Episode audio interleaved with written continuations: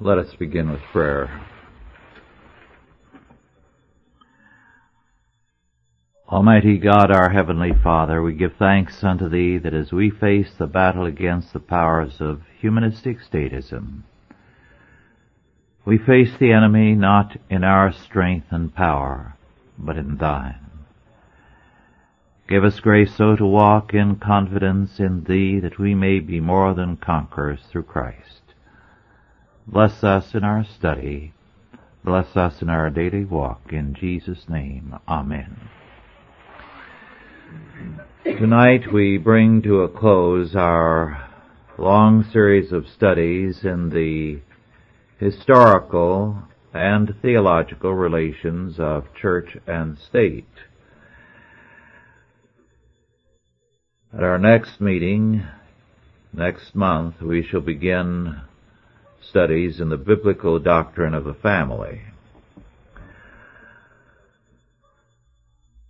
As we bring matters to a conclusion tonight, one of the things we must remind ourselves of is the fact that history books have been written by the enemy, by humanists, because Christians have too often surrendered the field to the opposition. As a result, in our education, we are brought up with all kinds of myths one myth is that throughout the Middle Ages the church dominated society and the state and ruled them with an iron hand and that there was a dictatorship over Europe by the church. This is nonsense. It has about as much truth as did Mondale's statement in the presidential debates of 1984 that Jerry Falwell was going to pick the next Supreme Court judges. Or about as much truth as some of the statements by Norman Lear and others to the general effect that fundamentalists are running the country from behind the scenes. This is nonsense. Now, it is true that people and the Christian community are struggling to try to make themselves heard. This was true in the Middle Ages. The church was fighting against the attempt by the monarchs and the Holy Roman Emperor to dominate and to control the church, which it usually did. It was a long struggle. It was sometimes complicated by the fact that some of the churchmen were not as courageous as others, and some of them were weak men.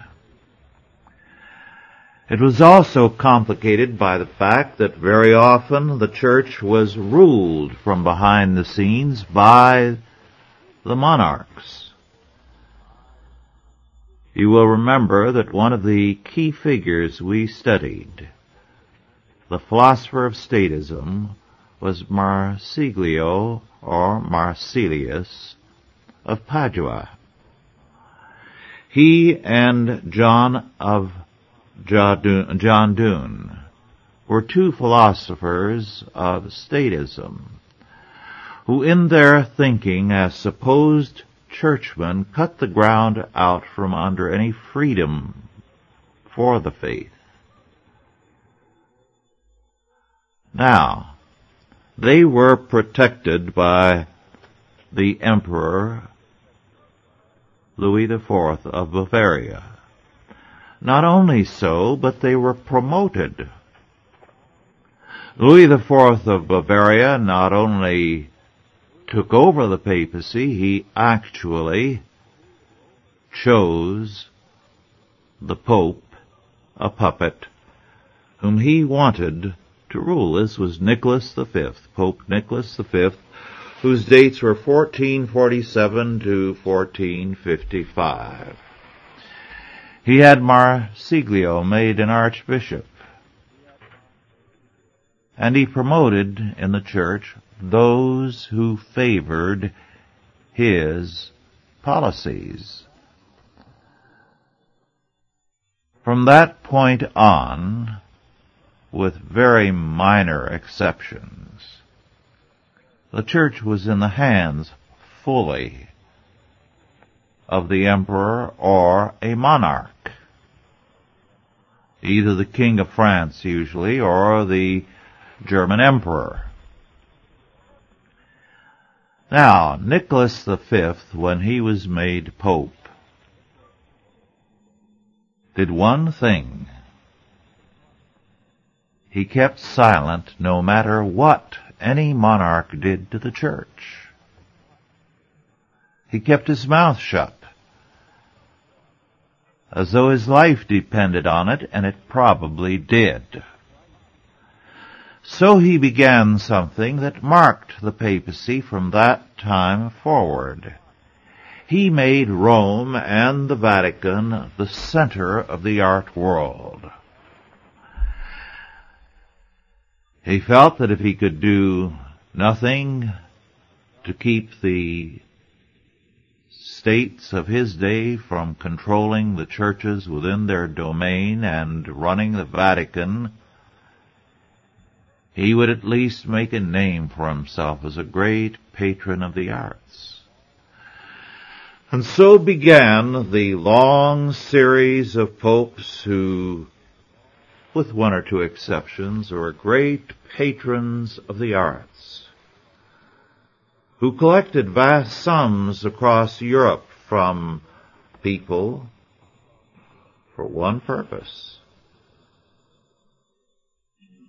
to be patrons of the arts. And for this purpose, the monarchs were very ready to be helpful, by and large. Sometimes not so, but by and large. As long as the church was not the church. As long as the church was not saying to the state, you are under God and His Word, and you do not have the right to try to control the church the monarchs were basically content. So the church took two directions. One we've already indicated. To be the great patron of the arts, which is one reason why the Renaissance developed in Italy. Italy became the center of the arts. And for them, the arts meant a revival of Greco-Roman arts and culture. The result was you had an emphasis on statism compounded. You had the tyrants of Italy, humanist rulers, and you had an age of brutality develop, the Renaissance. The Middle Ages were a quiet era, relatively. Far more peaceable than our own time. Certainly far more peaceable than the Renaissance. But with the rise of the Renaissance, you had terrorism, torture, murder wholesale, and that sort of thing proliferate. This was one great emphasis now the church, the arts. The other was bureaucracy. Since they could do nothing about the encroachment of the state, they started to concentrate on dealing with problems within the church. Some of the bureaucracy worked beneficially. They did begin to deal with some problems organizing and developing the universities. They did clean up some of the problems of administration and a great deal more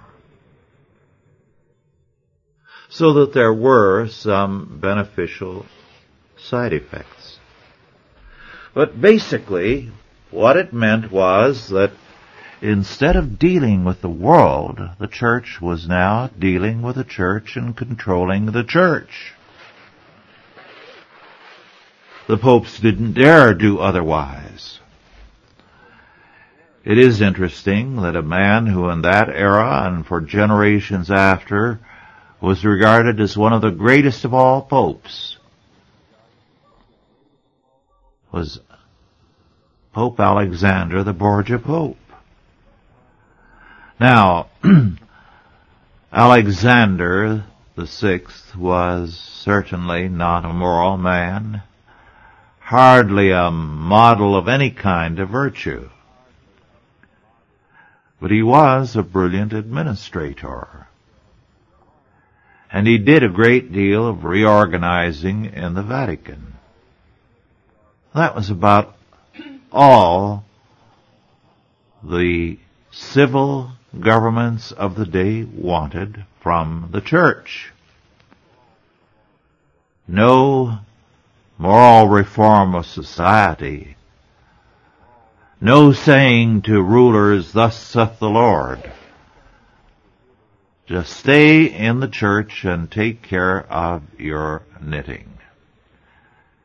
So, at the Vatican, you had two things, bureaucracy and patronage of the arts. What happened on the popular level? Well, either flagrant immoralism or a retreat of people who wanted some faith into pietism a faith that no longer related itself to the world, but just dealt with your inner experience. It led to a lot of gushy, sentimental religion. It led to a heavy emphasis on female worshippers because the church, by leaving the basic problems was demasculinizing itself.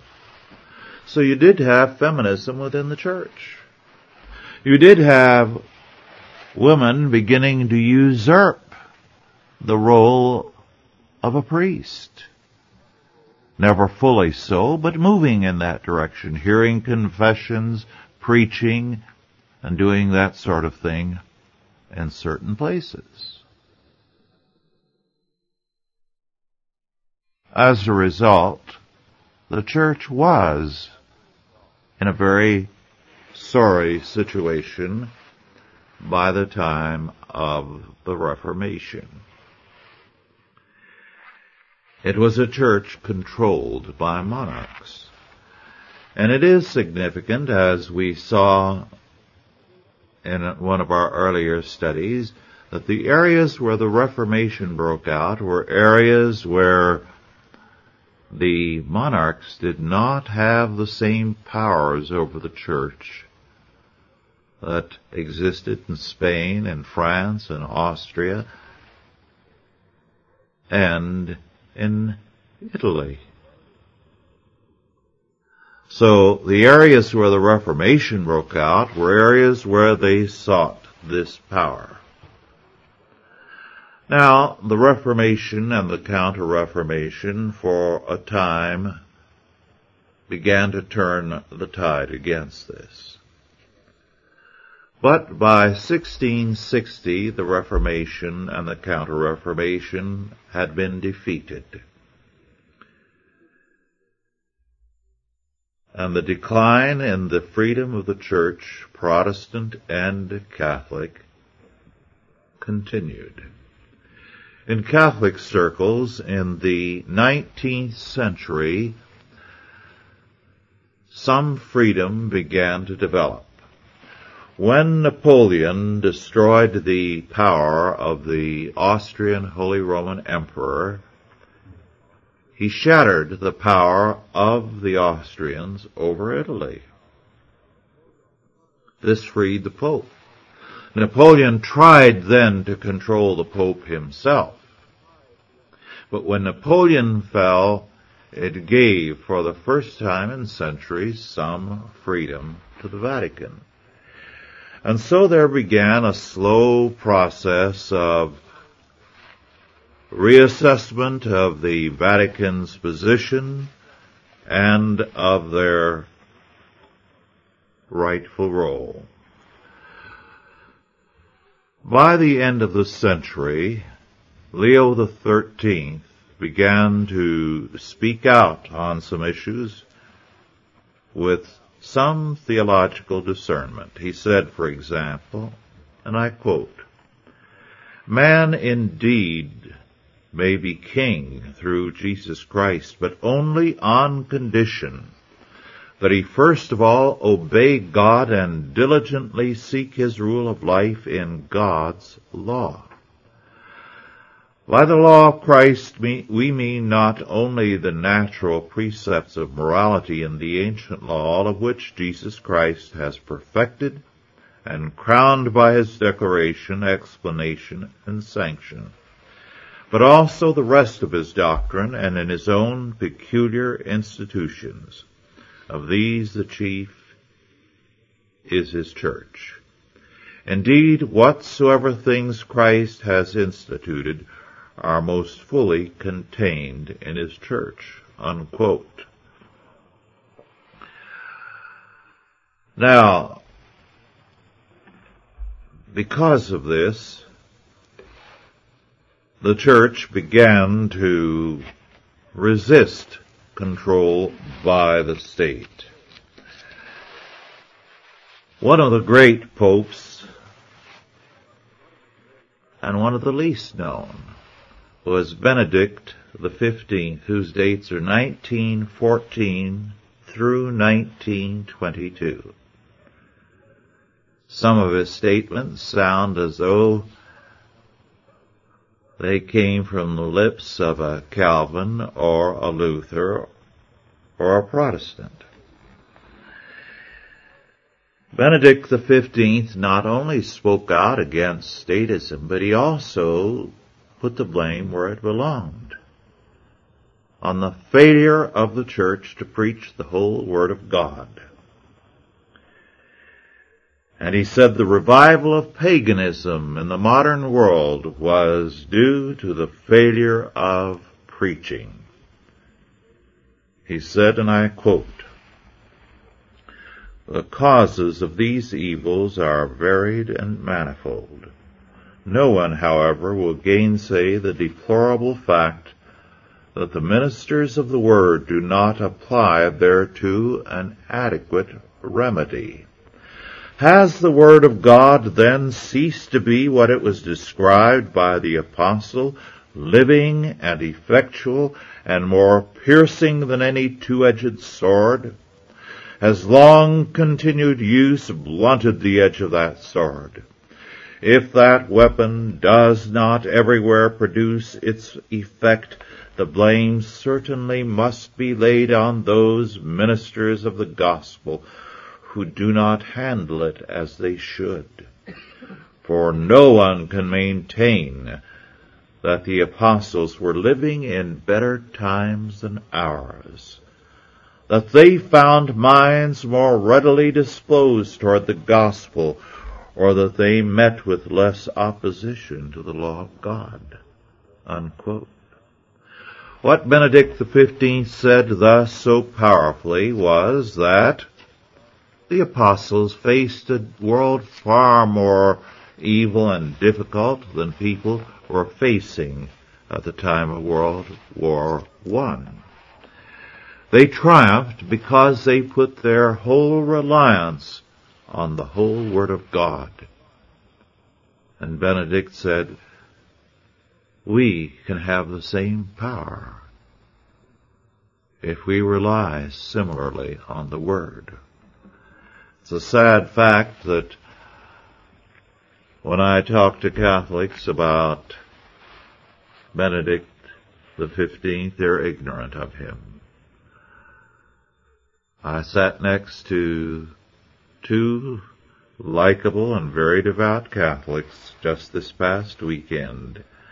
and I talked about the work of Benedict XV, his very name was unfamiliar to them, sad to say.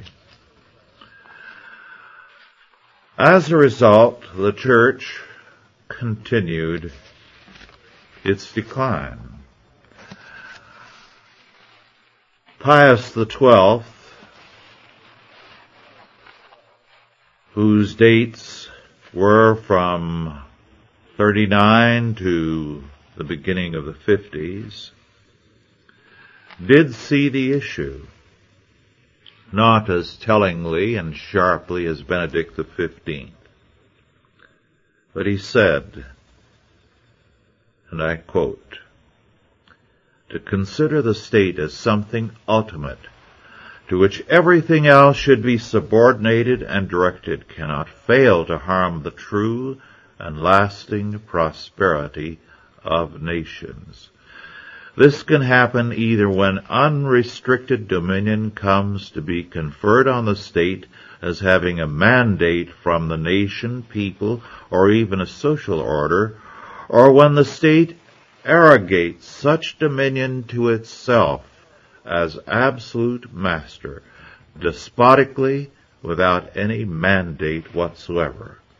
If in fact the state lays claim to and directs private enterprises, these ruled as they are by delicate and complicated internal principles, which guarantee and assure the realization of their special aims, may be damaged to the detriment of the public good by being wrenched from their natural surroundings, that is, from responsible private actions, unquote. Moreover, he went on to say that we must not render to Caesar what belongs to God. I quote, however, if Christians are bound in conscience to render to Caesar, that is, to human authority, what belongs to Caesar, then Caesar likewise, or those who control the state, cannot exact obedience when they would be usurping God's rights or forcing Christians either to act at variance with their religious duties or to sever themselves from the unity of the church and its lawful hierarchy. Unquote. However, this kind of statement began to wane. And even in John Paul II, the present Pope, we find a very different note, even though he is more conservative than some of his recent predecessors. What he said, for example, in one encyclical not too long ago, and I quote, Man in the full truth of his existence, of his personal being, in the sphere of his own family, in the sphere of society, and very diverse contexts, in the sphere of his own nation or people, perhaps still only that of his clan or tribe, and in the sphere of the whole of mankind.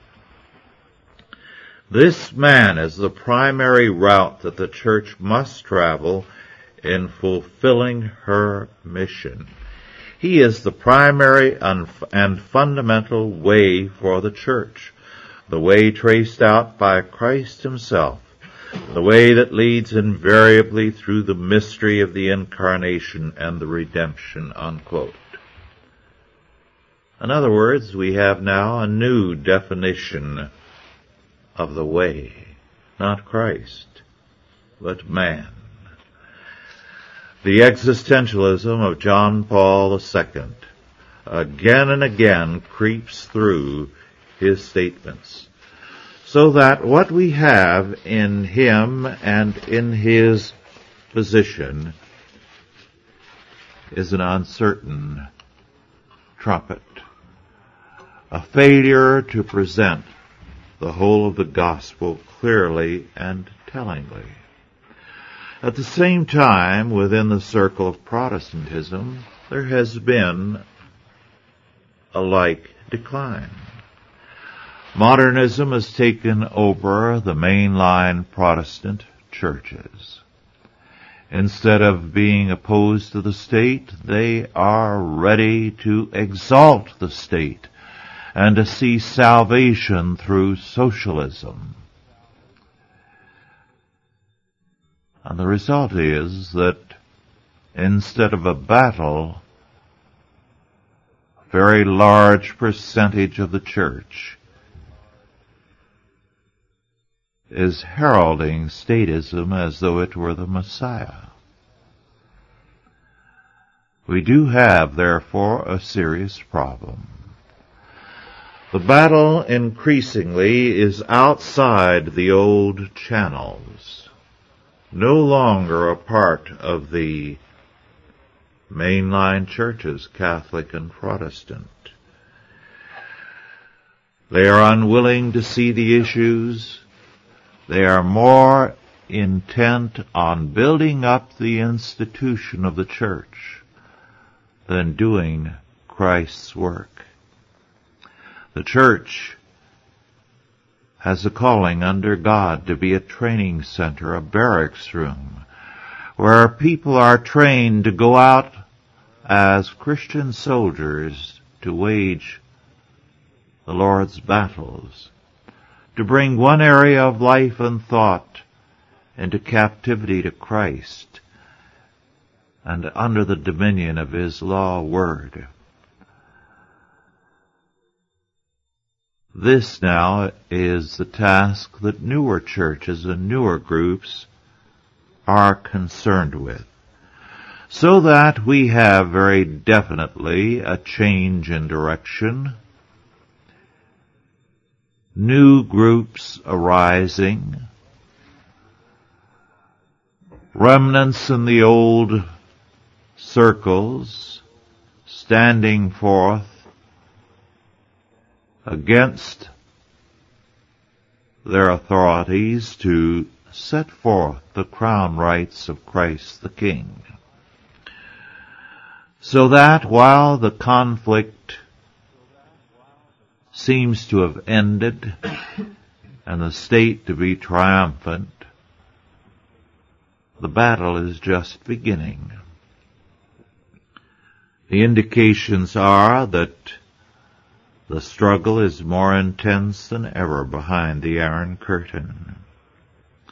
This is true also of Red China.